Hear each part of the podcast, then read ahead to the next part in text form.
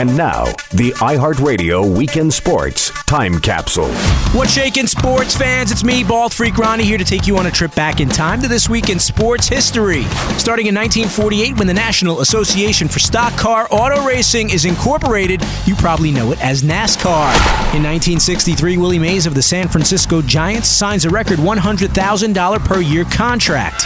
In 1971, the Boston Bruins' Phil Esposito is the NHL's quickest to score 50 goals in a season.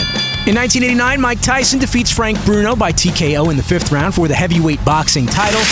And this week in 1992, Kristi Yamaguchi of the United States wins the Olympic gold medal in women's figure skating. That's your iHeartRadio Weekend Sports Time Capsule.